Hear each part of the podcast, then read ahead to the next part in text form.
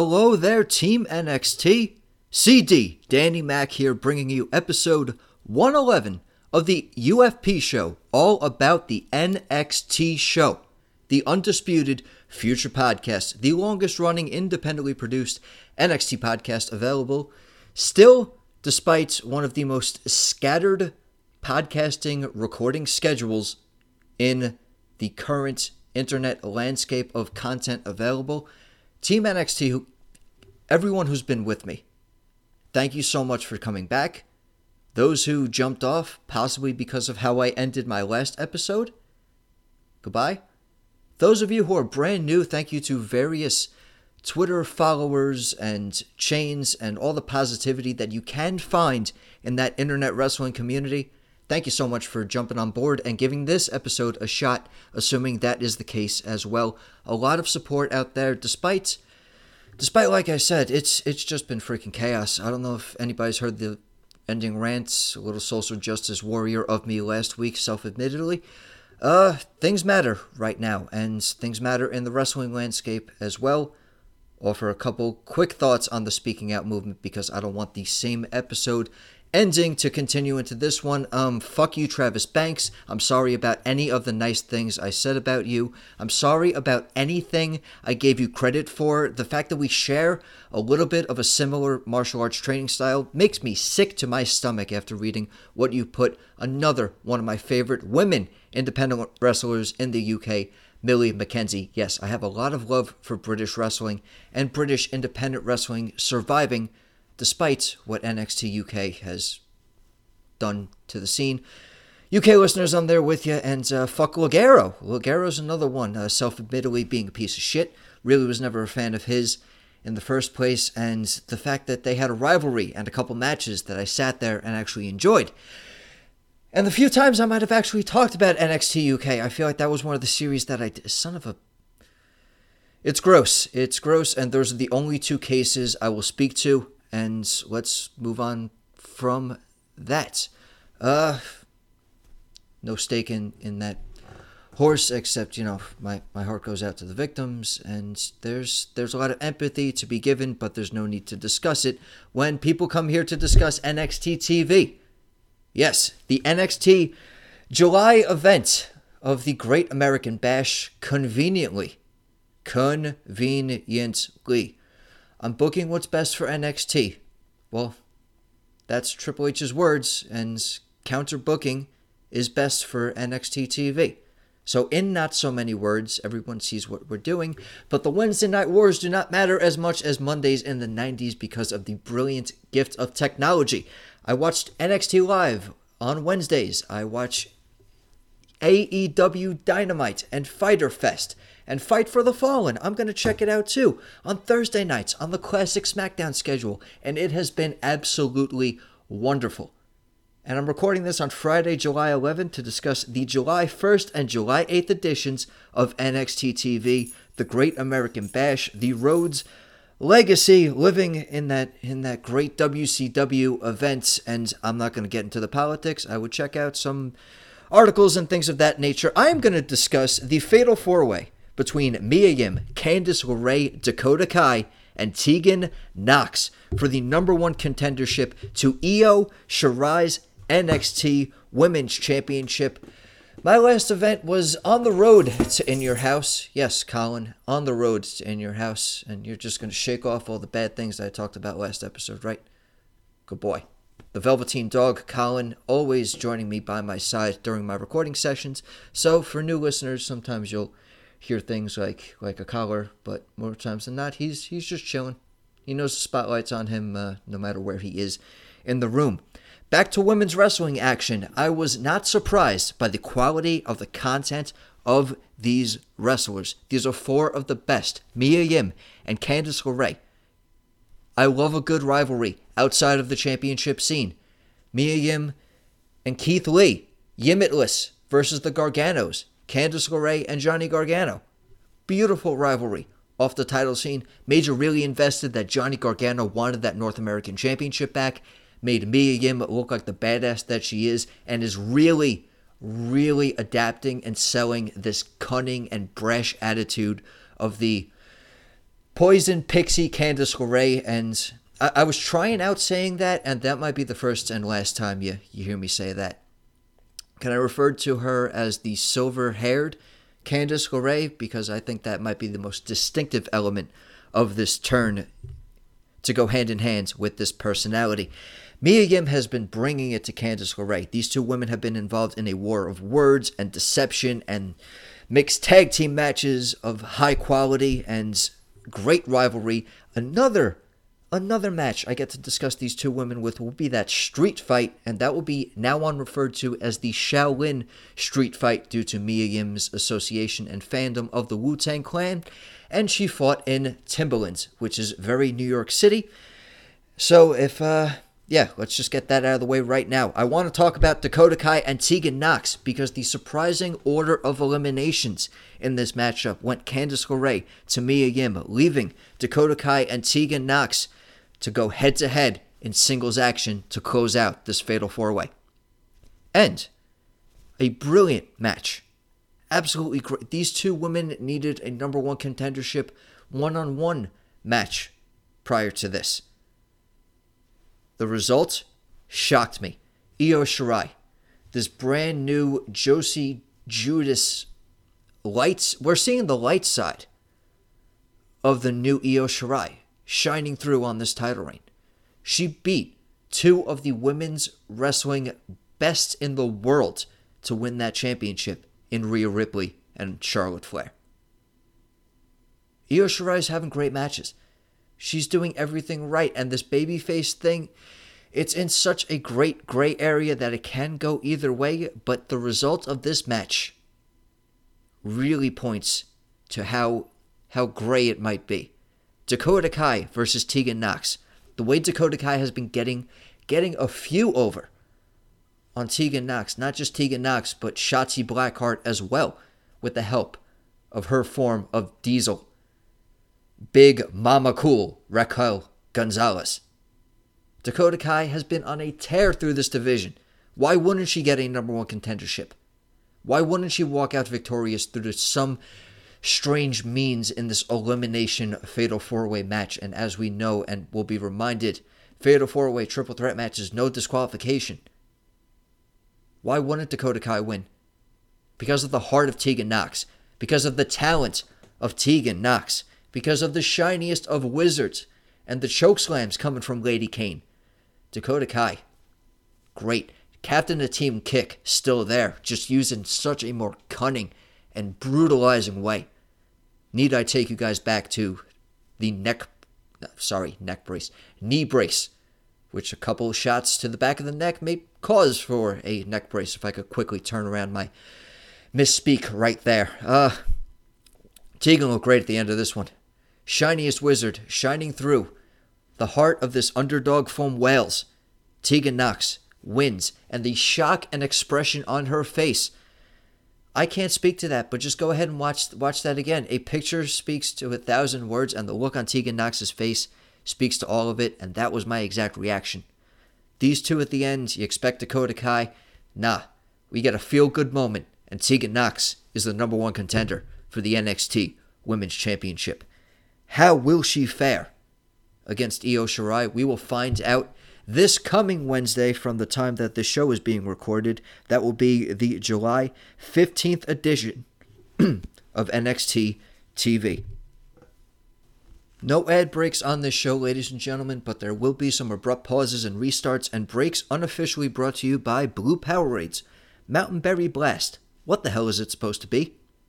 Moving forward now, we have Oney Lorcan versus Timothy Thatcher. I want to talk about Timothy Thatcher before I get into the absolute brilliance of the singles matchup and probably looking at the entire landscape of the Great American Bash mini takeover event. Both cards combined. Two and two top four matches going across the two weeks. Is that fair to say? Sasha Banks, Io Shirai, Timothy Thatcher versus Oney Lorcan, Adam Cole versus Keith Lee, and my personal favorite at the top of this list, and controversial as it might be, Johnny Gargano versus Isaiah Swerve Scott. And I can't wait to get into the discussion of that one and uh, why that was my favorite match of this week. But Oney Lorcan versus Timothy Thatcher. Thatcher on an absolute tear since winning the Fight Pit match. The first ever and hopefully not the last Fight Pit match in NXT history. Absolutely awesome. The guy looked like a star and has been looking like the submission specialist and master of brutality that he is by putting on absolute clinics, and I mean literal clinics, on NXT TV.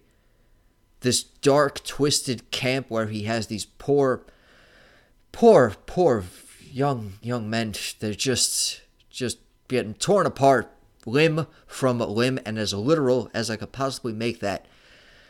The scarf holds, the arm bars, the choke outs. These guys are going through hell and back. And speaking from my own martial arts experience, black belt in Kempo with cross training in Sanuka through Jiu Jitsu, that's the best way to learn.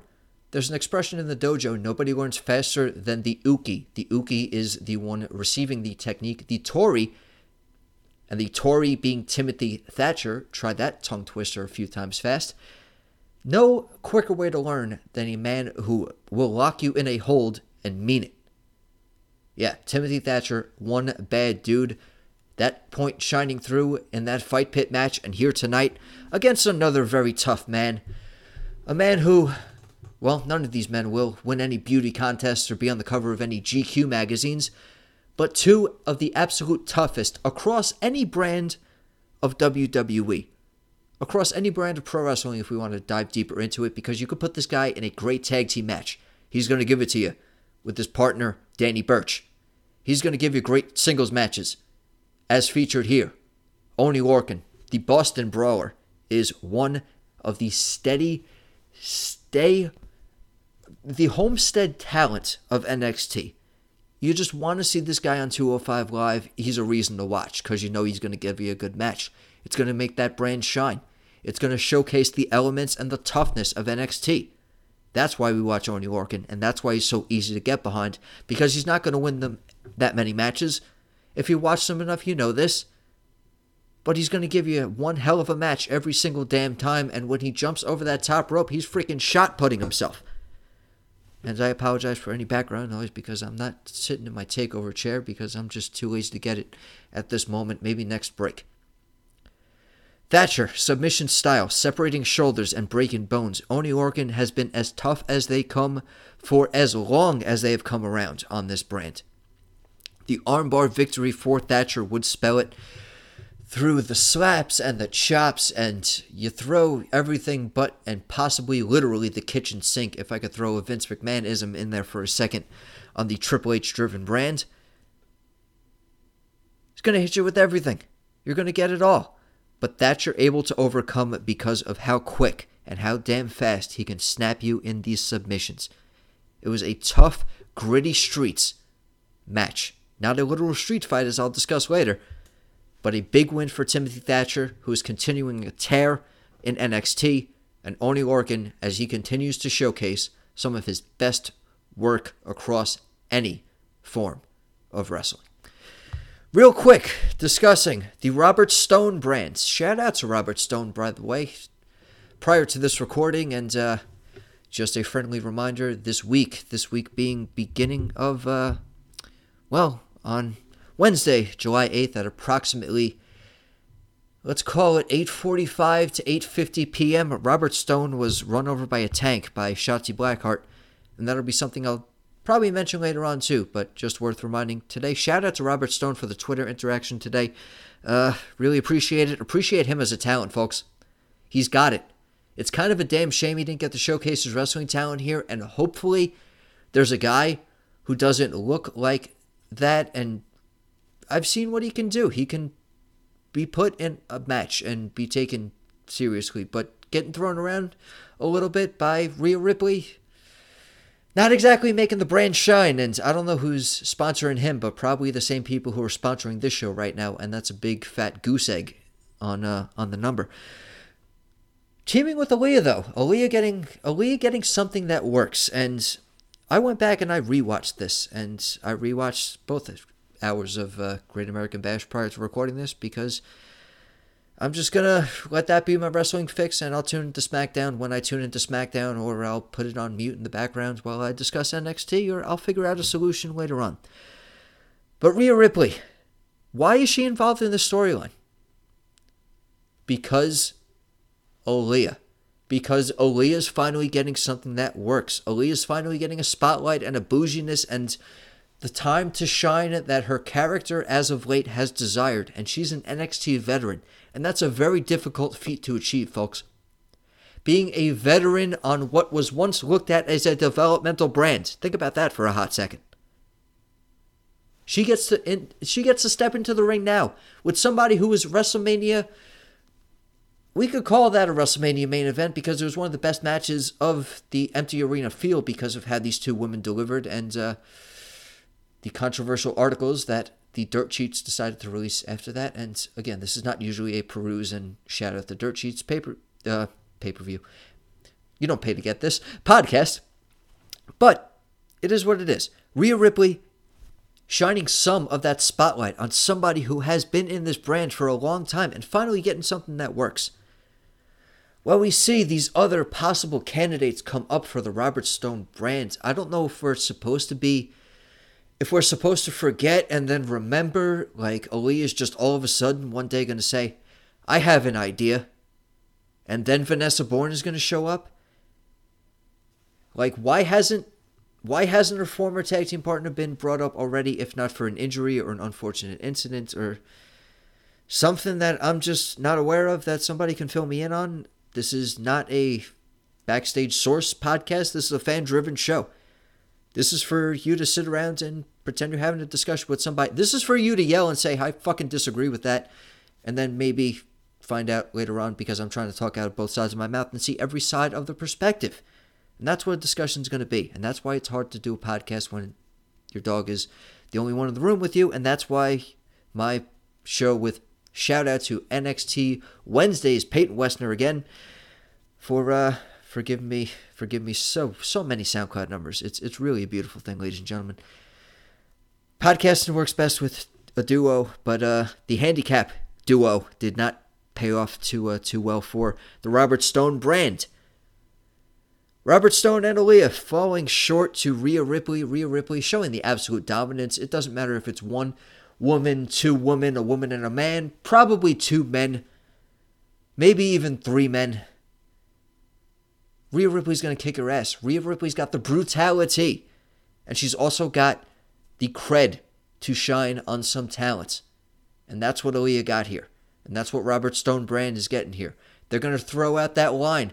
They're going to cast out for some big fish because why not? If you're not going for and you're not throwing money at some of the biggest people to say, hey, this brand is good, you should go ahead and join this, then what the hell are you doing? I also have a new media and marketing and communications degree, folks, so I could speak to this brand from that business side as well as kayfabe as that might be. This is a very strictly kayfabe show as well. So, Robert Stone brand getting a little bit of light. Aliyah NXT veteran getting some spotlight and sharing the ring with a WrestleMania WrestleMania standout in Rhea Ripley. But of course, Rhea Ripley getting the win in this handicap match. One match. And one has not been as much physical brutality, but has been absolute mentally breaking down the Undisputed Era and causing weeks of undisputed therapy. I'm talking about Dexter Lumis versus Roderick Strong in NXT's first ever strap match. This is just one of those things that, uh, just one of those things that would make Dusty Rhodes proud. A strap match, it was. I thought it was enjoyable. It showed Roderick Strong doing what he does best. It showed the character growth of Dexter Lumis. It's. It was fine. I, I enjoyed it.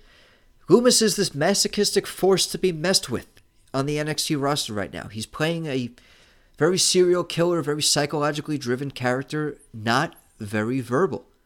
And that's fine. There's managerial roles for that. There's letting, let's just see how long creeping up on people and driving cars and throwing people in trunks and seeing what psychological damage without saying a word can do before throwing out these sort of. Th- let's see how the in ring growth can become. Let's see what kind of what is what drives Dexter Lumis? Is it can you punch him and he gets stronger? Is it is he weak against kicks for some reason? Is do you have to chop him down every single time even if you're larger than him? Do you have to chop his knees down so that he can't loom over you and so that he can't follow you around the ring and so that he can't just impose himself around you and he can't follow you around and he can't just keep coming and walking towards you like Michael Myers, like Jason Voorhees. What is Dexter Lumis? We're still figuring that out. And the fact that we're still figuring that out and the guy's been involved in a NXT championship match and in the ring with one of the best wrestlers and one of the most maybe undervalued wrestlers in the former North American champion Roderick Strong. Roderick Strong, a lot of NXT spotlight, lots of NXT main event time prior to joining the Undisputed Era. Let's not forget the Bobby Roode rivalry. Yeah, calling back to a Bobby Roode NXT championship run, folks. One of the best heels ever at the time. Right when the Undisputed Era with the form of Adam Cole and Kyle O'Reilly who, by the way, Di- Dr. Lyle, Dr. Lyle von Nostrand, that was that was Kyle O'Reilly this entire time, folks. Oh my goodness. Could could could you imagine the undisputed the undisputed therapy solved by by one of their own? Offering a correction here, folks. Uh, just because I didn't record doesn't mean I didn't take my fair share of notes while uh, while on again another hiatus. Dexter Lumis versus Roderick Strong, the Undisputed Therapy, very driven by Dr. Lyle von Thurzenberg, who ended up being Kyle O'Reilly this entire time. I mean, mind absolutely blown. Just whew, the uh, the the shock and suspense on on finding that out just just course through your veins. The Undisputed Era's brotherhood, really just you all you need is each other to get you through these tough times, and uh, that would prove true in the results of this matchup as well. Roderick Strong facing his fear, getting a jump start on this matchup.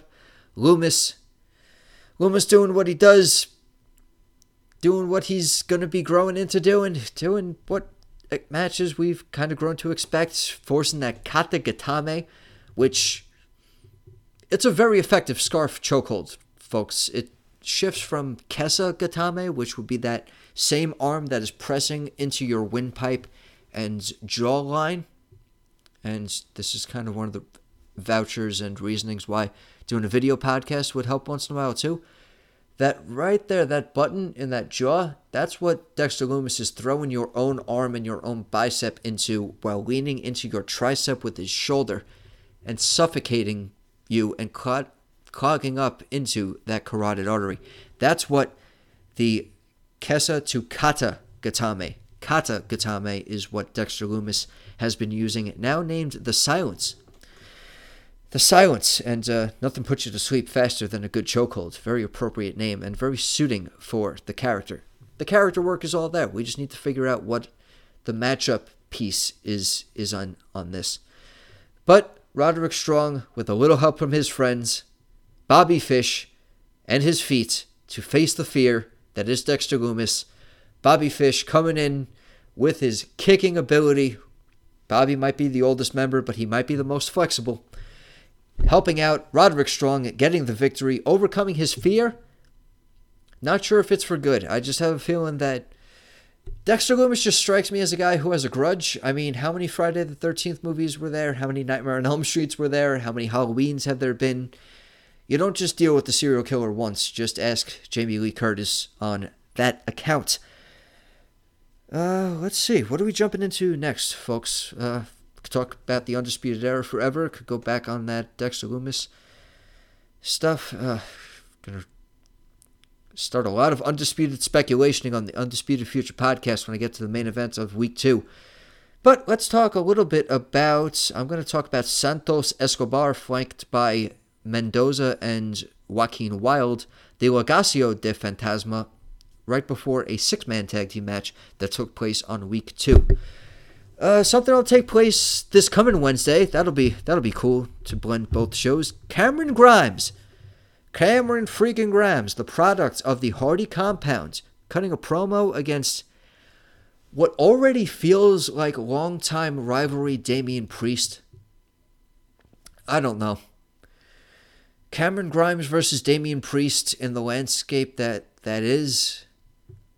I could see why you want to turn this guy babyface because of how he looks. And but Damian Priest, Punishment Martinez, babyface, it's just not something about it's not clicking for me because I want to root for it. And it's odd that I want to root for it. It might be, but he's a New York City guy. It's a hometown hero sort of thing. It's the Archer of Infamy gimmick when you kind of enjoy crossbows and have shot archery just the slightest little bit. It's just a few things clicking for me on a personal front, but everything about it and the look just screams this guy should be a bad guy. This guy should be a heel with the championship run. Why? Let let him be a champion. Let him put on a good championship defense in some sort of gray area character. Going back to Io Shirai Tegan Nox Association. Damian Priest with a North American Championship after maybe winning it in not so rightful ways. Could be a fighting champion, could put on a few good matches, could win things cleanly as a heel. That makes you kind of root for him. Be okay, all right. He's he still looks like a prick, but he's a guy who's putting on good matches. You want to root for him. Go back to that one triple threat match he had against Pete Dunne and Killian Dain when everything was on the line. Survivor Series weekend championship opportunity. Damian Priest can deliver, but he shouldn't be put in this position. It, it feels weird. And Cameron Grimes being the guy he turns. Cameron Grimes is very easy to boo. Very easy to boo. And I think that he's the real winner of the breakout tournament here. I don't know. This it just I feel so mixed about this rivalry and just the backstage skits about Damian Priest getting attacked at his car and Cameron Grimes I'll call you an Uber jokes and there were just a couple of things on NXT TV that maybe I didn't want to talk about and I needed the Great American Bash motivation in addition to kicking ass at work right now motivation to go hand in hand for me to want to step back behind the microphone. Guys, this could be a very this this rivalry with Killian Dain with Killian Dain, with Cameron Grimes and Damian Priest. This could be opening up so many so many backstage stories about this show right now. just just let this rivalry end. Just let Cameron Grimes speak his piece. Let them have a great match next week. Maybe that match next week is going to be that outside of the championship scene thing to make people want to root for Damian Priest more. Maybe Cameron Grimes is going to win due to a out of nowhere cave in brought upon by some less than less than reputable and nefarious means to seal victory for Cameron Grimes. Because Cameron Grimes has gotten some big wins on NXT TV. Need I remind everyone over the win he holds over Finn Balor? I don't know if this Damian Priest Cameron Grimes rivalry is going to click it for me. It hasn't so far. And this will be the last bit I speak to it until that match coming up next week on the July 15th edition of NXT TV.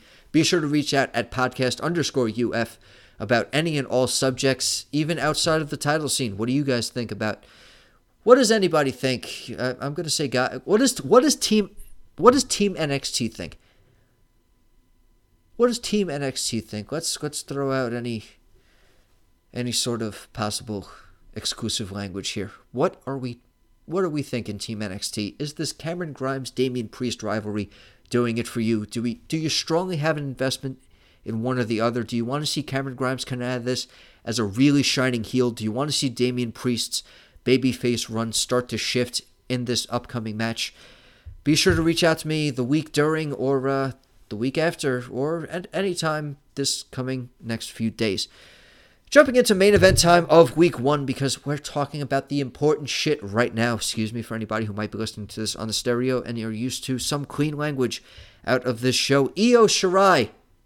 Io Shirai, our now NXT Women's Champion, going head to head with our WWE Women's Tag Team Champion and probably should be and will be upcoming SmackDown Women's Champion. I'm caught I'm talking, of course, about the boss, Sasha Banks versus Io Shirai.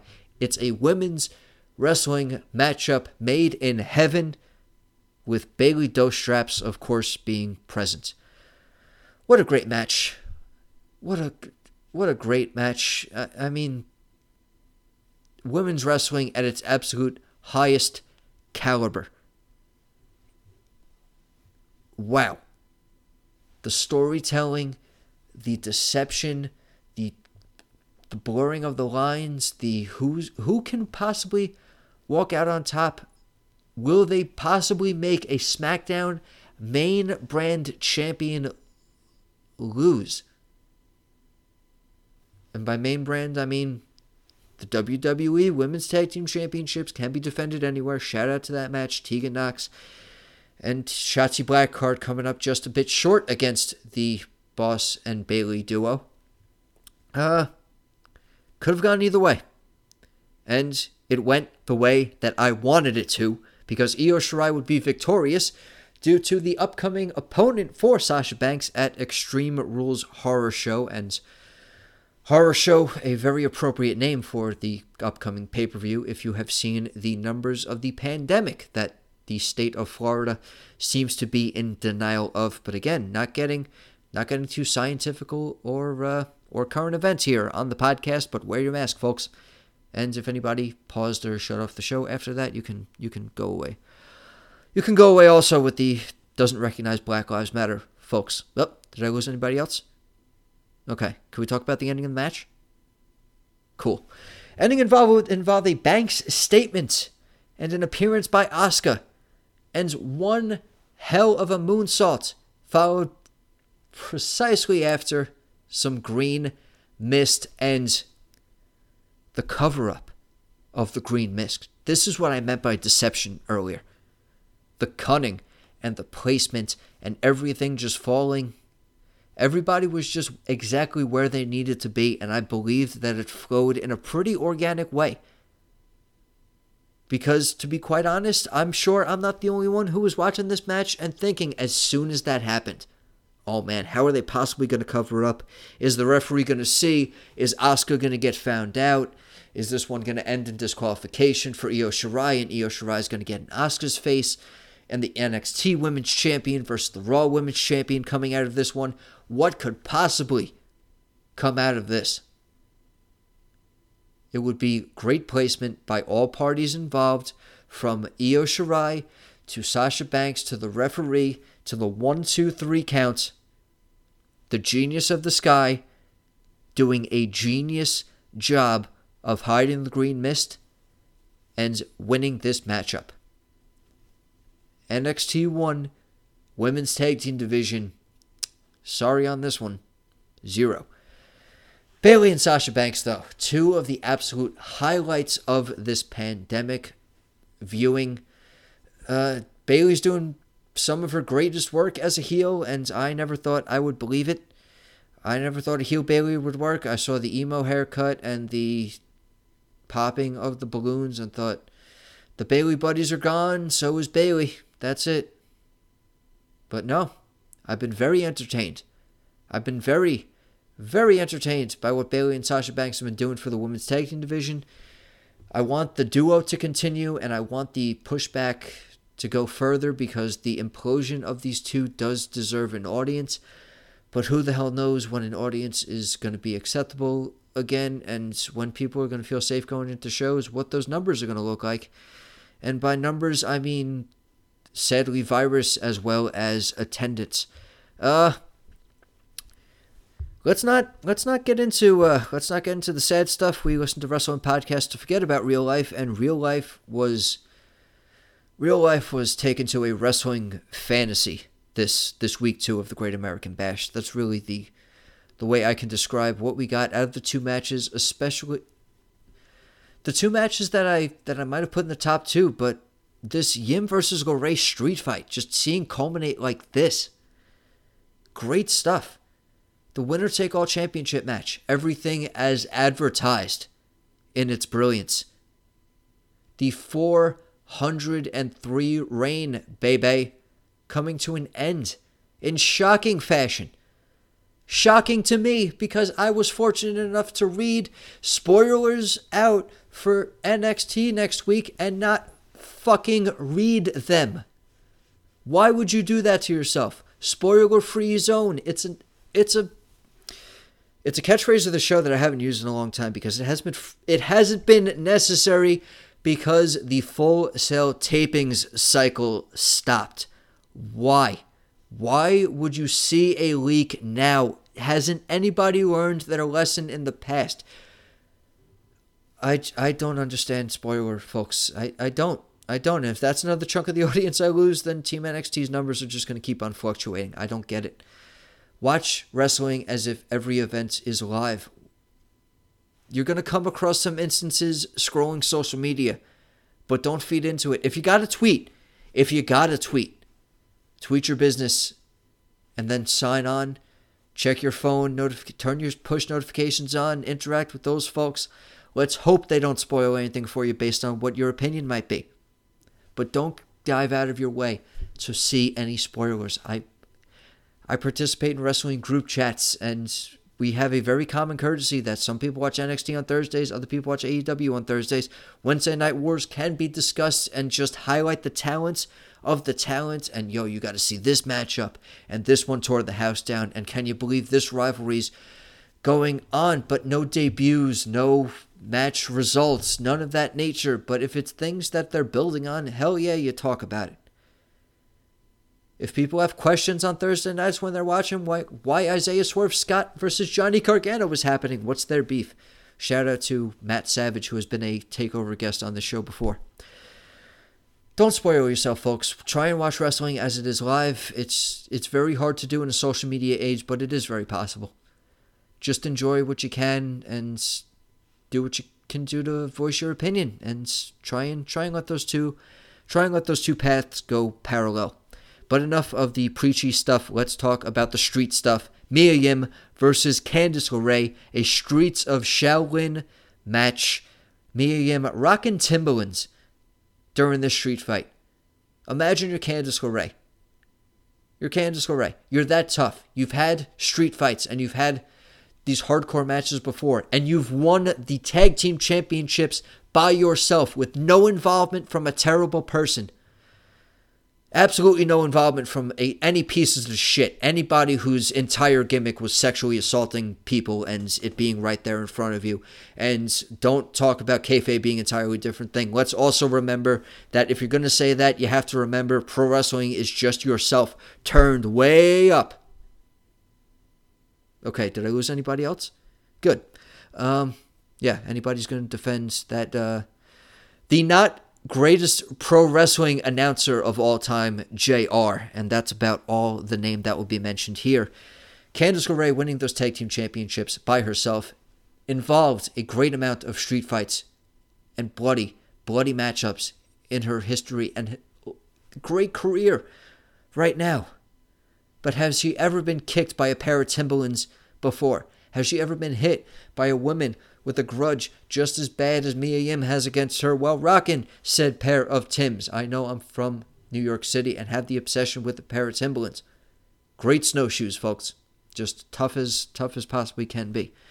Uh Candice LeRae and Mia Yim throwing absolutely everything at each other, and I personally enjoyed this street fight because I was fortunate enough to sit there at Survivor Series 2002 and watch Victoria versus Trish Stratus in a hardcore match. And very reminiscent of that, just kind of where my mind went when I could associate some NXT moments with the nostalgia of my wrestling past. It's it's a great feeling and it's always something that I that I strive to do.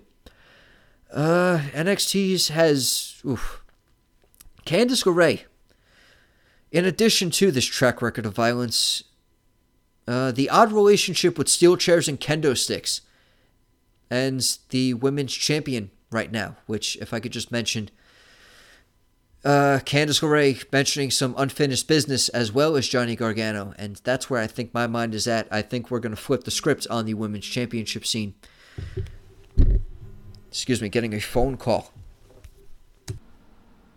All right, Team NXT, phone is answered, food is eaten, delivery is successful. I hope my driver drives safely because they were very nice. Uh, SmackDown is watched, and by the time this episode comes out, this won't be a spoiler. It was not not that great of an episode. So how about we wrap up NXT Women's main event action on week one, and let's jump into the week two edition of the Great American Bash. Io Survivor Sasha Banks, harped on it already. Great match paid off big time for Io Shirai as well as Asuka and Sasha Banks rivalry moving forward, and adding some intrigue to what honestly has to be a lackluster pay per view scene right now on the main roster. I just, there's not much motivation there, and you just know too much about what's going on with the talents and their health. And you want to support the talents. I want Drew McIntyre's WWE title run to go well, but you feel bad supporting a company that hasn't treated their independent contracted employees, that's how I'm going to phrase it, uh, correctly. And now, now they're putting safety first. So hopefully that carries out. And uh, Extreme Rules shapes up to be a horror show in the visual way and uh, not in what we've been experiencing the past few weeks. So Sasha Banks versus Io Shirai. One thing we did learn: Sasha Banks is a draw. She is the blueprint. She is the boss. She is the standard. She is a ratings mover, a needle mover, a whatever you want to call it. That main event was dynamite, and I mean that completely pun intended. Outstanding main event for these two women. Io Shirai with a big win over one half of the women's tag team champions. Bayley and Sasha Banks versus Io Shirai and Asuka is a tag team match I hope to see sooner rather than later. This might be a little bit behind the eight ball, but if you guys have any thoughts on the week one of the Great American Bash, what possible implications could it have for rivalries going forward? Uh, hit me up at podcast underscore UF. Best way to contact me regarding any sort of topics, and those will be read on the show. And I have one question going a little bit back towards In Your House that I want to answer after we discuss the NXT Championship scene later on. Do not think that I forgot about you. Right after this musical interlude, we will have discussion on week two of NXT's GAB on the USA Network.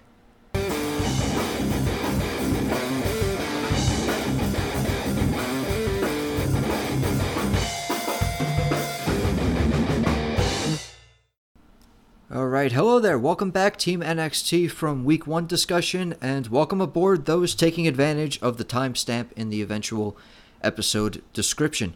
Uh, CD Danny Mac here, bringing you episode 111, week two of NXT's GAB on USA. Just to touch back a little bit, because I did talk, I did talk Mia Yim versus Candice LeRae in the street fight, just a bit.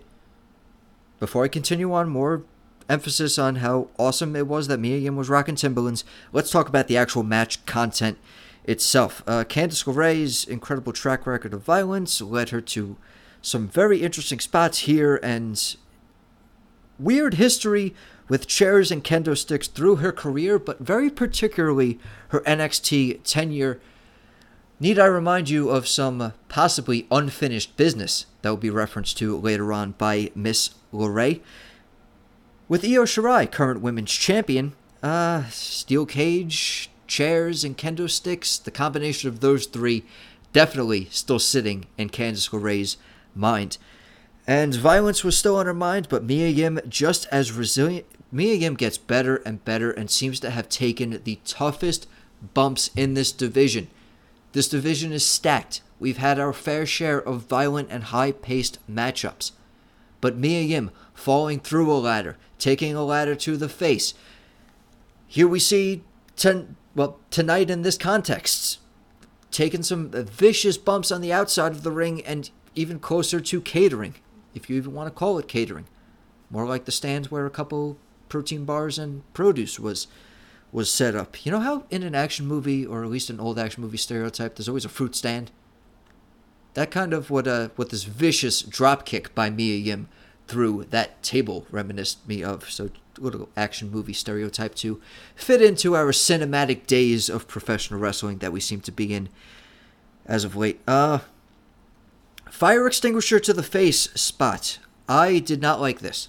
I did not like this at all. I did not like something that encourages this much coughing in today's environment.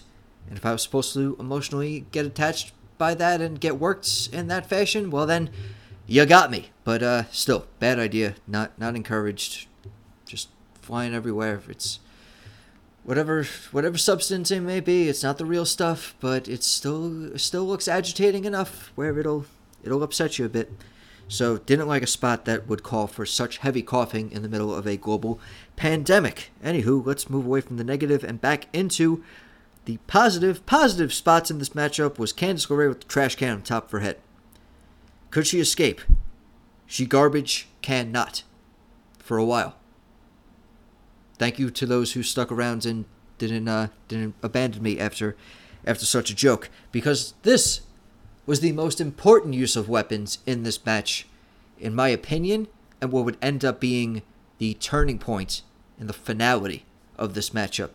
Mia Yim making General Manager William Regal proud, just more sheer signs that Regal is running this place. Brass Knuckles, taken out, used, uh, used not as intended. It would fall victim in combination with a pile of chairs using a table platform on the top rope. You sticking with me? Everyone who saw this, this seems to be very descriptive enough, but I'm trying to paint a word picture to some of my personal friends who I know sometimes listen to me instead of keeping up with their fair share of NXT. Table platform, two women, dangerous, perilous position, pile of chairs at the bottom, brass knuckles wrapped around the wrist of somebody as street tough as the HBIC Mia Yim. However, LeRae, as crafty as cunning as Candice has been, able to rip away these knucks and a big, powerful punch from the tiniest fist in the division, possibly. But the former big sister with a big right hand. Talk about a wild ride for Miss LeRae. Huge neck breaker, pile of chairs, just barely a cover, but Candice LeRae able to take to the street fight and walk away victorious. Not the result I expected, especially if we paint the picture of what happened later on this evening. And I want to remind everybody that I did not. As soon as I read the possibility that spoilers were leaked, I stayed off Twitter. If I wanted to tweet something, I would pull up my own stuff and check my own notifications and then close the whole dang app. Scrolling the timeline was, was not for me, knowing that hashtag spoiler free zone was such a commonplace when full sail tapings were were used to format NXT. So Mia Yim not winning here, but Keith Lee having the night that we know now that he did have. You got to look at the glass half full. Mia Yim able to have a great showing here, and Candice LeRae able to push herself further into being a big time heel in this division, and her and Johnny her and Johnny having a good night at Great American Bash could mean bad things for possible future opponents now that we're starting to paint the full picture of what the Johnny Gargano way and what this new Candice LeRae are shaping up to be. Covered that events of later in the show with that interview of Johnny Gargano and Candice LeRae right there, so we can jump right into Bronson Reed versus Tony Nese. Uh, kind of a rivalry very spontaneous rivalry, a matchup that was either a pre tape from last week or something that I just entirely missed. I don't know if anybody out there can speak to where this match actually came from, unless you were physically there in the crowd watching Tony Nese rough up one of the most best showing best showing job guys and I hate to use that description developmental talents really in this context fits Leon Ruff. Leon Ruff doing some great things, the world's best in this role at the moment. Nice to see Tony Nese push himself further into something. It's nice to see Tony Nese. Nice to see Nese. Nice to see Nese. Nice to see Nice. Try that one a few times. outside of the 205 Live division, proving that he can hang in there with the bigger men of this division. And let's not forget this North American Championship scene being built upon as the Hoss Fight division. What if we have some guys miscutting weight? What if we have that Buddy Murphy story of promotion and it's an actual weight story of I decided not to cut. I'm just going to pack on muscle. I'm just going to be this premier athlete that I prove that I can be. And Tony Nese shows his head in the North American Championship scene.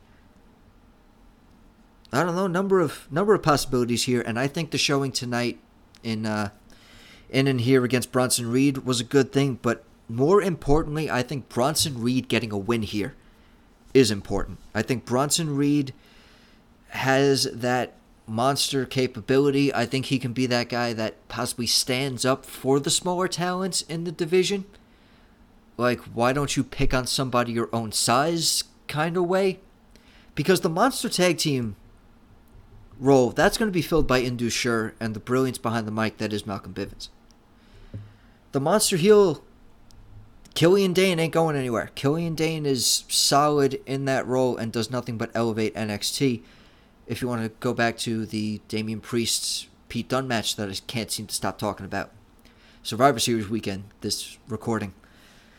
Killian Dain versus Bronson Reed. Let's let's get that up and going. Let's have that be a rivalry. Let's have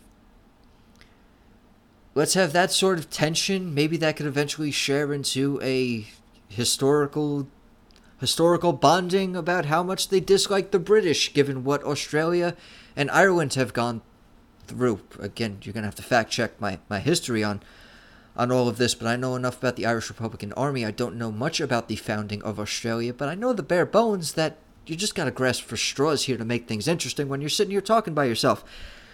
Anywho's, think about that tag team. Give me tweet at podcast underscore UF. Nice, very impressive. Dealing with 250 plus outside of 205 live, but just not enough. Reed is just too strong and too fast for his own size. The big splash from the top rope to a former cruiserweight champion. What a what an ironic way, in a matter of speaking, way to finalize this matchup. Bronson Reed, big man for the big Auszilla moving forward and before i before i get into this next statement on camera i want to jump into the the slightly after picture in picture and make this comparison right quick um, the champ at the time adam cole and the fellas the dude crew the undisputed era finally arriving at the performance center and we have just the most picturesque 90s music video looking pop punk environments. The four outlaw posse coming into town with the big guns. Right, Colin? Right? Right? Adam Cole, baby. You do you, bud. Dog's hopping up on the couch. So, I, I really enjoyed a, a last time with the championship, knowing what we know now. Arrival for Adam Cole, baby. What was not to be enjoyed on the end of the Robert Stone brand, and as if as if Robert Stone hasn't gone through enough hell by being in the ring with Rhea Ripley. Shotzi Blackheart. Shotzi Blackheart, of all people. The punk rock persona, the one who clearly wants to stand out and be an outsider unless you're Tegan Nox. There's no marketing there. There's the look there's that standout look that if you say, hey, look at the bright green hair, that'll bring eyes to the Robert Stone brand. But the mentality doesn't fit. The establishment feel, the top 1%, I miss you EC3, feel that the Robert Stone brand wants to have as much of a farce as it might be right now. As much as that bougie sort of tagline might only belong to Aliyah and does not belong into any series of wins or winner's purse storylines that we can possibly imagine for this brand right now. Shotzi not interested. Shotzi clearly not interested. And a coffee driven tantrum by Robert Stone. Maybe this is why I, I my mind keeps drawn to Killian Dain This coffee driven tantrum would cost Robert Stone some comfortability and would face the Beast of Belfast and maybe a couple ribs broken for Stone and oof. It would cost Killian Dain a t shirt as well as Robert Stone a couple ribs, just a bad environment to be. And it was just to elevate those medical bills a little bit, Robert Stone got ran over by a tank. Take to the Twitter for a friendly reminder that Robert Stone got ran over by a tank this past week. Um, he did not appreciate that again. Shout out to Robert Stone. You're you're a great sport about all things and the character and the brand. It's it's heading somewhere. As as fun as it is to talk about not succeeding here, I think there's going to be a time where we're going to look back and be like, "Whoa, remember what this used to be? Remember how it used to be this this joke? Now it's now it's management by by a major major player, possibly. I, I don't know. Optimism's got to win, right, Team NXT? Or else, what's what's worth sitting here continuing the conversation for if you don't think things are heading towards bigger and better things? But just not at the time. Shotzi Blackheart having absolutely none of it. While I'm giving social media shoutouts, I'm kind of owing two of them in this segment. Shout out to Robert Stone for recently, and shout out to the love that Shotzi Blackheart has given Colin the Velveteen Dog in recent tweets. Moving on towards that, my personal favorite matchup in these past two weeks of Great American Bash action Isaiah Swerve Scott taking on Johnny Gargano. And the question going into this one, folks, was will the Johnny Gargano way pay off in Swerve's house? Great match. Absolutely huge for Isaiah Swerve Scott. Taking on former NXT champion, first ever Triple Crown champion, the face of the brands, and I still think that's relevant today. Johnny Gargano, Tommaso Ciampa just striking me as NXT lifers. I just see them being two superstars who are always going to bring eyes to the brand and whose talents just aren't going to be booked well elsewhere on the WWE roster because of a certain muscle headed freak with, you know, grapefruits. And I'm going to end the segment there. Uh, great match for both from both sides. We would see the the huge the huge heart and the confidence because that's exactly what Swerve is, ladies and gents. Swerve is confidence, but can it stop this beating black rebellious heart that is Johnny Gargano? And the action in and outside of the ring was fast paced. These guys were lighting each other up. It was high flying. There was mat wrestling, and that's what impressed me most out of this matchup. I expected it to be fast. I expected us to see a little bit more of this slowed down cunningness of Johnny Gargano and what we have seen out of this new side and what this Johnny Gargano, by all means necessary way, has come to. But Swerve, Swerve with the grappling and that transition, that transition into the suplex. And I know I keep plugging the Twitter on here, but I'm really serious about this one. If you have that GIF, please tag me in it the next time you happen to be scrolling, because I need to see that spot again. And I don't remember exactly how far into the matchup it was. So please tag me next time that comes across because that was brilliant. That was like the power and the technical expertise of Swerve really on display there, and just how fluid it was. Bravo to both men and job on that transition into that big hang time suplex by Isaiah Swerve Scott. However, this would kind of be the high point, sadly, in this matchup for Swerve. Swerve would not land correctly. High risk, no reward on a double stomp to the outside. The Gargano way is is necessary any way necessary to win the post attack from that poor landing to a poison rana and heels doing poison ranas folks that's i feel like that's an entire podcast episode in and among itself such a move so impressive so devastating so much of a after a few counters and you spring off the ropes a few times, where do you think it's going to go? And powerbomb counter and spin around the guy's head and bam! That's what I picture when I first see a Poison Rana. But a recoiling of a superstar after you bash their face into a post after they've landed poorly. Crafty by Johnny Gargano, excellent execution, and this would spell the end because the final beat DDT for the W. Johnny walking away with a victory, but this match doing exactly as it should. Swerve looking better coming out of this one than he did going into it. Great matchup, match of the two weeks by both of these two extraordinary wrestlers. All right, already going over an hour, kind of above and beyond my usual time format. So thank you all for listening so far. Really hope you're enjoying both weeks of discussion here. Mentioned this a little bit earlier because of their fantastic promo last week, really introducing this faction in the right way.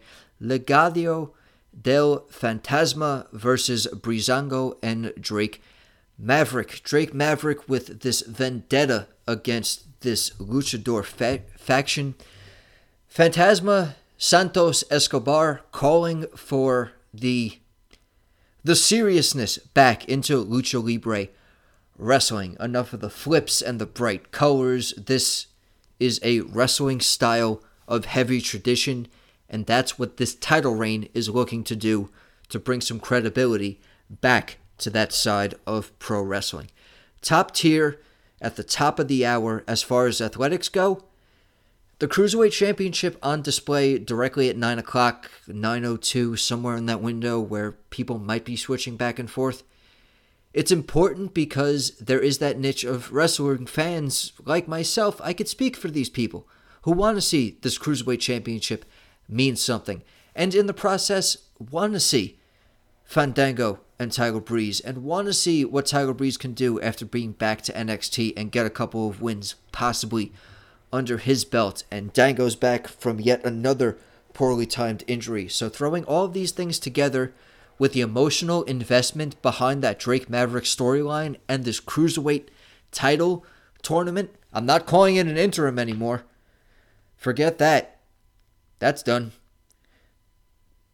NXT UK is is all over the place as it seems to appear right now, so I'm not sure what as it stands Jordan Devlin's title reign I'm all about Santos Escobar and Joaquin Wilde and Raul Mendoza running things. Give me all the factions with a championship with the head of them. If we lose one, we should gain another with what Legado del Fantasma is looking to do. Maverick looking for his vengeance here. Uh, the career makeover that Drake Maverick has gotten was very apropos, teaming with the Fashion Police I got a nice little chuckle out of that. I hope you did as well. The Vengeance and Breezango was looking to aid in that, looking to really these two guys as veterans, wanting to bring up this faction with them, wanting to bring some entertaining spotlight on these guys, and they can go, they can hang with the cruiserweights as well as a guy like Fandango, who is so freakishly stronger than he looks, able to hang in there with heavyweights and even that North American Championship scene. So I think it's a really good mix of tag team partners, and I think they're really good baby faces to get this faction over and really make Santos Escobar's title reign off to a good start. Maverick is able to get his hands on, but it was quickly turned around in this matchup. Escobar able to still land that Phantasma Phantom driver for the victory. Cruiserweight champion not losing anything quite yet. I didn't get a chance to really harp on what I like most about this Santos Escobar character transformation, and it it's parallel to what they did with Andrade, but it's what they did with Andrade off screen. The promo videos for Andrade Cien Almas were of him in the luchador mask and him unmasking and this whole tease of what is he going to look like? And what might this be?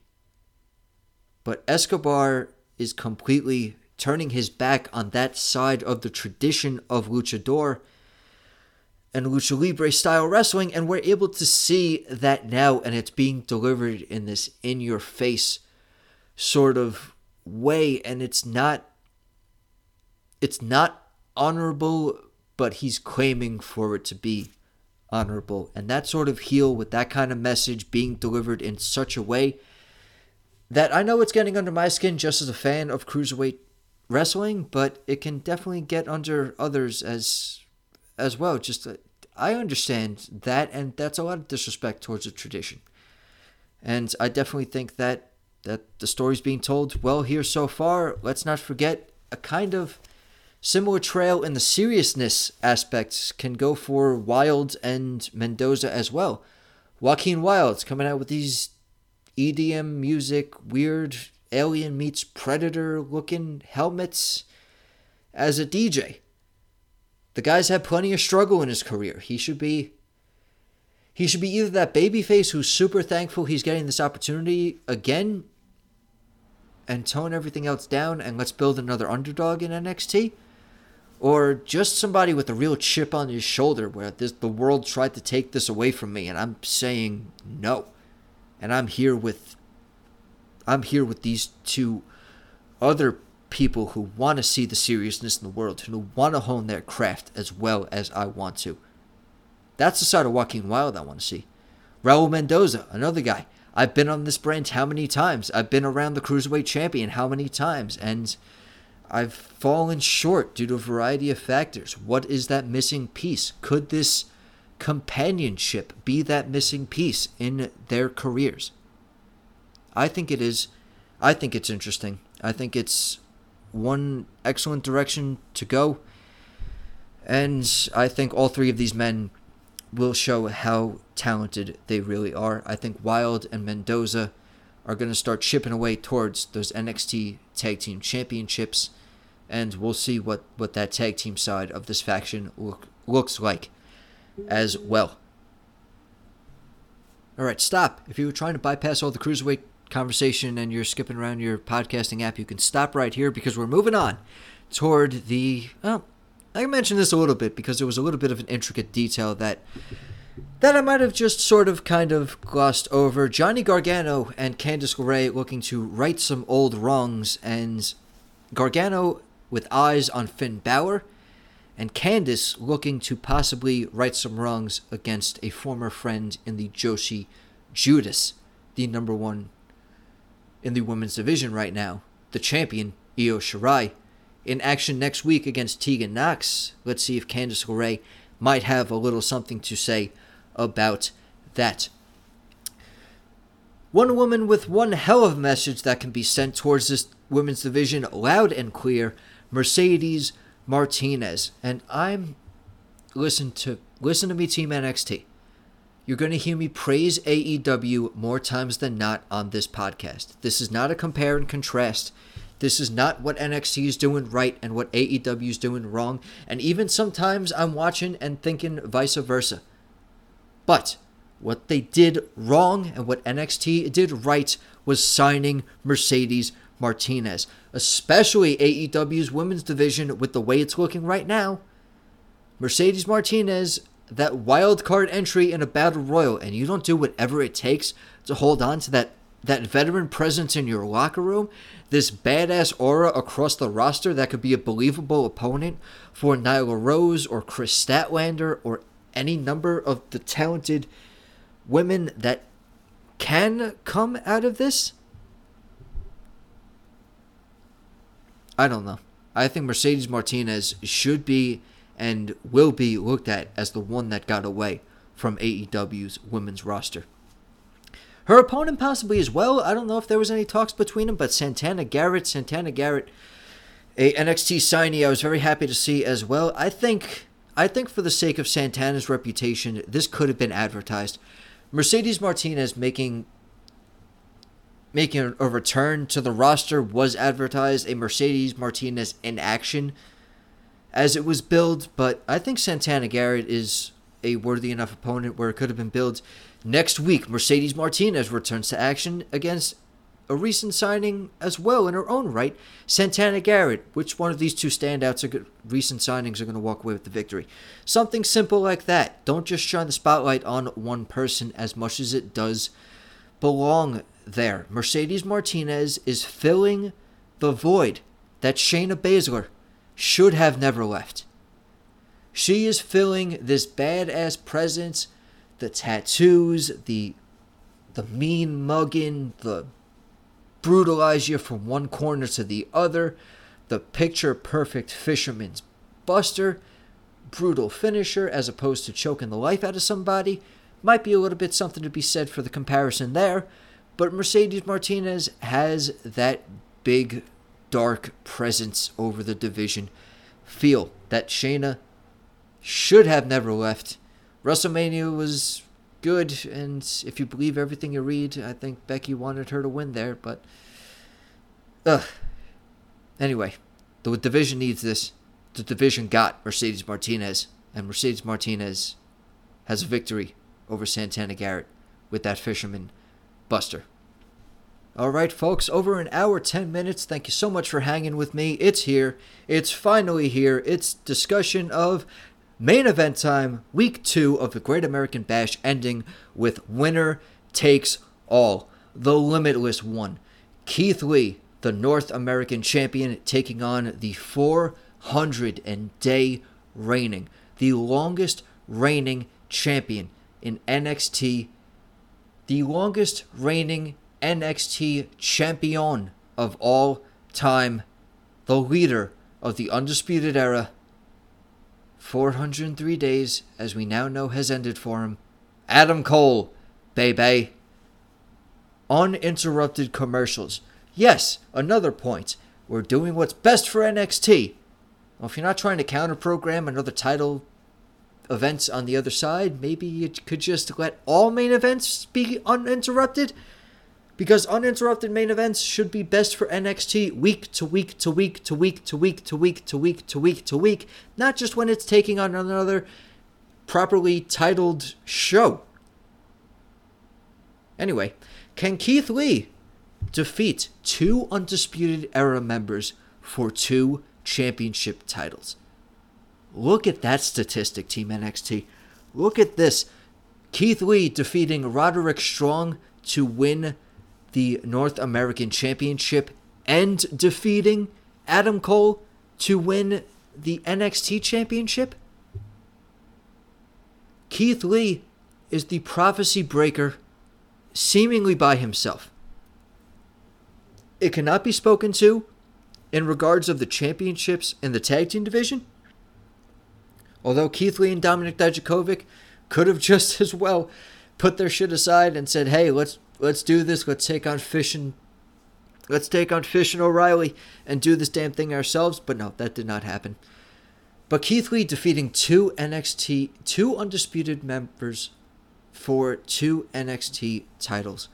What a stat. Talk about the high hopes for this man.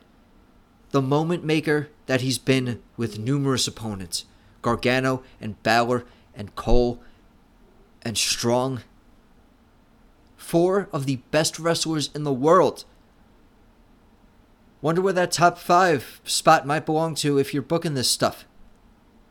Those are really five huge names to have in a championship scene and to be sharing the ring with each other. Any combination of those guys. Absolutely brilliant. Keith Lee just surviving everything. Everything that would be thrown by Adam Cole and more.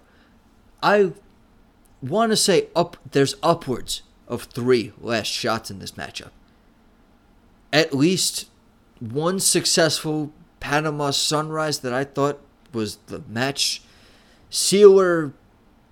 I thought so many times who could possibly win this one. And that's what was brilliant about reading once that spoilers were leaked and then just avoiding them like, well, I'd say avoid them like the plague, but apparently that doesn't work if you're the United States of America. Sorry, don't mean to drift off into there again. Sometimes you just gotta talk wrestling and vent at the same time. It would just be avoided like something even more deadly than a plague that should be avoided, which is a way more longer cliche than trying to uh, trying to just say things as was.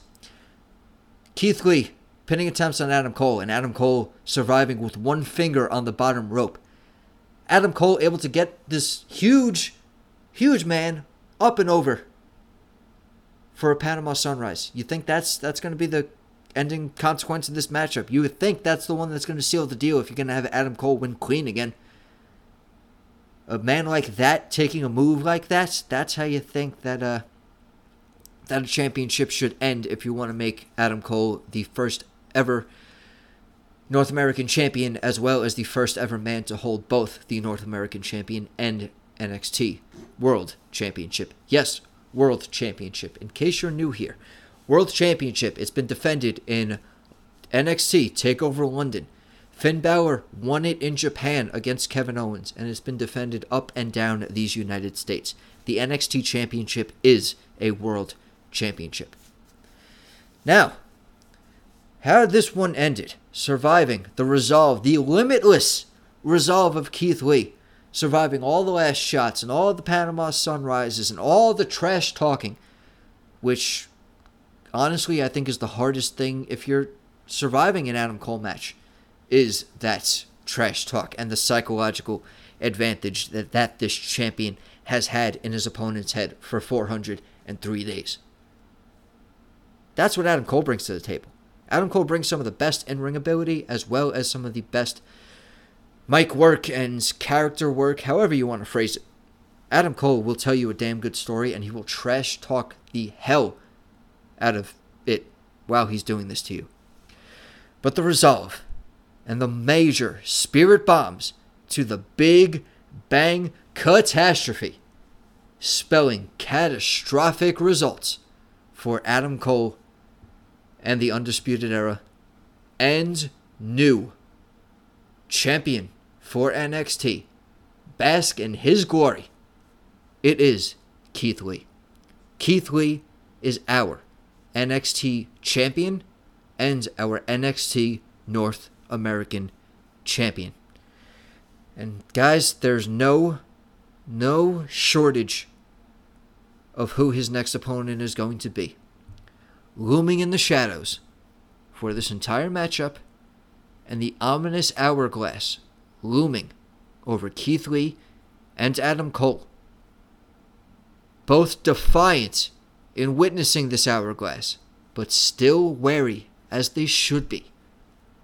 Karrion Kross and Scarlett with eyes on this matchup, and now eyes. They are feasting their eyes on Keith Lee. They are not basking in his glory. They are doing what foe turned friends turned possible foe again if we're looking at possible matchups. Dominik Dijakovic, they are feasting their eyes on this possible championship grasp that they can have. Now, I love a double champion. I do. I honestly do. I think the hardware looks great around Keith Lee's shoulder, but I also think there's a sense of backing and booking themselves into a corner when you do deem somebody a double champion. One half of a tag team championship as well as a singles title is less of an issue because then you just have the man who's not the singles champion get pinned in the matchup, have the guy who's holding the title bitch, moan, and complain at them, and then you develop a rivalry out of, you know, how could you screw up this match? And then whoever, quote unquote, screwed up the match or got pinned just has had enough and gets fed up and slaps the person. You break up the tag team and you start the singles rivalry right there. There's no problem. But you have to take away two. Eventually, you have to take away two singles championships from a talent like Keith Lee. Because we know he's going to Raw. We know he's going to SmackDown. We know he's going somewhere because of his performances at Royal Rumble and Survivor Series and all of these catalytic events that have led to his elevation in NXT so far. He's not just getting handed the reins of two championships because he's there in NXT, it's because of how he was able to hang on the major stages with guys like Roman Reigns and Brock Lesnar. That's why Keith Lee gets this opportunity, and that's why you don't, you want to be very careful on how you take away these championships. There needs to be a triple threat scenario this is what came in came into my head. Remember way back, and I'm sure I'm dating myself with this reference, but you could go ahead and search it on the network as well. Intercontinental and European Championships: Kurt Angle, Chris Jericho, and Chris Benoit. I know that might be a forbidden name some places, so I apologize for even mentioning it. Chris Benoit walked away with, I believe, the European title, and Jericho walked away with the Intercontinental title, and Kurt Angle left with nothing. And of course, that was to push Kurt Angle being a sore loser about it and how that's not fair. But I think this needs to be booked in a sense of adversity for Keith Lee. I think there needs to be this odds against him that no matter what, two opponents are able to get along so well or just lay into him for so long that he loses at least one of those titles, but is able to hold on to, presumably, the one that's going to keep him at the top of the ladder, the NXT Championship. So there needs to be some a lot taken into account when we're trying to figure out how to lose these these titles from Keith Lee before he goes up to Raw or before he goes up to SmackDown. The North American Championship, I really do think, is being lost first. But if Karrion Kross is going to be Keith Lee's first opponent, I'm kind of stuck in the middle here because you don't beat Karrion Kross this quickly. You have him demolish a few people up until up until SummerSlam's takeover weekend, and then we see what what can come from there. He needs a couple more high profile matchups or a Hoss fight or something that's going to make Karrion Kross shine to be NXT championship material, but also not be completely damaged if he's not able to overcome Keith Lee as of who takes the North American Championship away from him, I think that win should be used to elevate somebody in that Hoss fight division. Whether it is a show of sportsmanship now, if if Damien Cross is able to overcome Cameron Grimes in this rivalry that I wish would end, or Cameron Grimes is able to weasel his way into a win over Damian Priest and then talk himself into a North American Championship opportunity and wins in nefarious means as well against Lee. Bronson Reed, mentioned him a little bit earlier. Bronson Reed versus Keith Lee would be an absolutely electric big man Hoss fight of a match for a North American Championship. There's a lot of opponents, there's a lot of things to be considered, but being careful on how Keith Lee is treated during this double championship reign is the most important of all. Now, please, please continue this conversation with me. It's been real. I enjoyed both weeks of viewing of the Great American Bash. I enjoyed both weeks of Fyter Fest on Thursday nights as well. Wednesday Night Wrestling is bringing us some great programming. You could say what you will about anywhere else, and my eyes are going to be on Impact after just about a week from today. Also, when uh, when they have their major events, I wonder who's going to get signed over there. There is some optimism to be seen in the world of professional wrestling. Uh, we're seeing some great things in the the persons of color holding titles across the landscape of WWE. That's one positive. We're getting some dream matchups coming our way. We have so much to look forward to, but we can't overlook what's going on in the real world. And I just want everybody to be aware. I want Team NXT members to be safe. I want you guys to wear your masks. I want you guys to be careful. And I don't want anybody going shopping for groceries to uh, to make them ill and to put them in a position that that they should not be in. Uh, be safe, take care of each other, wash your hands. Be sure to follow the show at podcast underscore UF is the Twitter. At Undisputed Future Podcast, all one word, there will be an Instagram post after such a long time this week um, on the story as well. That beautiful picture of Keith Lee holding both the NXT World and the NXT North American Championships. Like me on Facebook. I've gotten a few likes on Facebook. Shout out to any cross promotion on Cross Points, video games, and pro wrestling. Great group of guys to be in. Really hoping to uh, to join their conversations recently and keep that momentum going as well. Not not a whole lot on the video side, streaming and things. Not something that I run, but something I thoroughly enjoy participating in when we can stay on uh, when we can stay on track of the Wednesday night wrestling affairs. Uh, that about does it for me. Again, can't reiterate this enough. Everybody be safe. Everybody keep watching and enjoying pro wrestling. Stay inside unless absolutely necessary, but have your gatherings. See your loved ones. Be absolutely careful in how you do it, though. I'm CD Danny Mac. This has been episode 111 of that UFP show, talking all about that NXT show. And I will talk to you next time.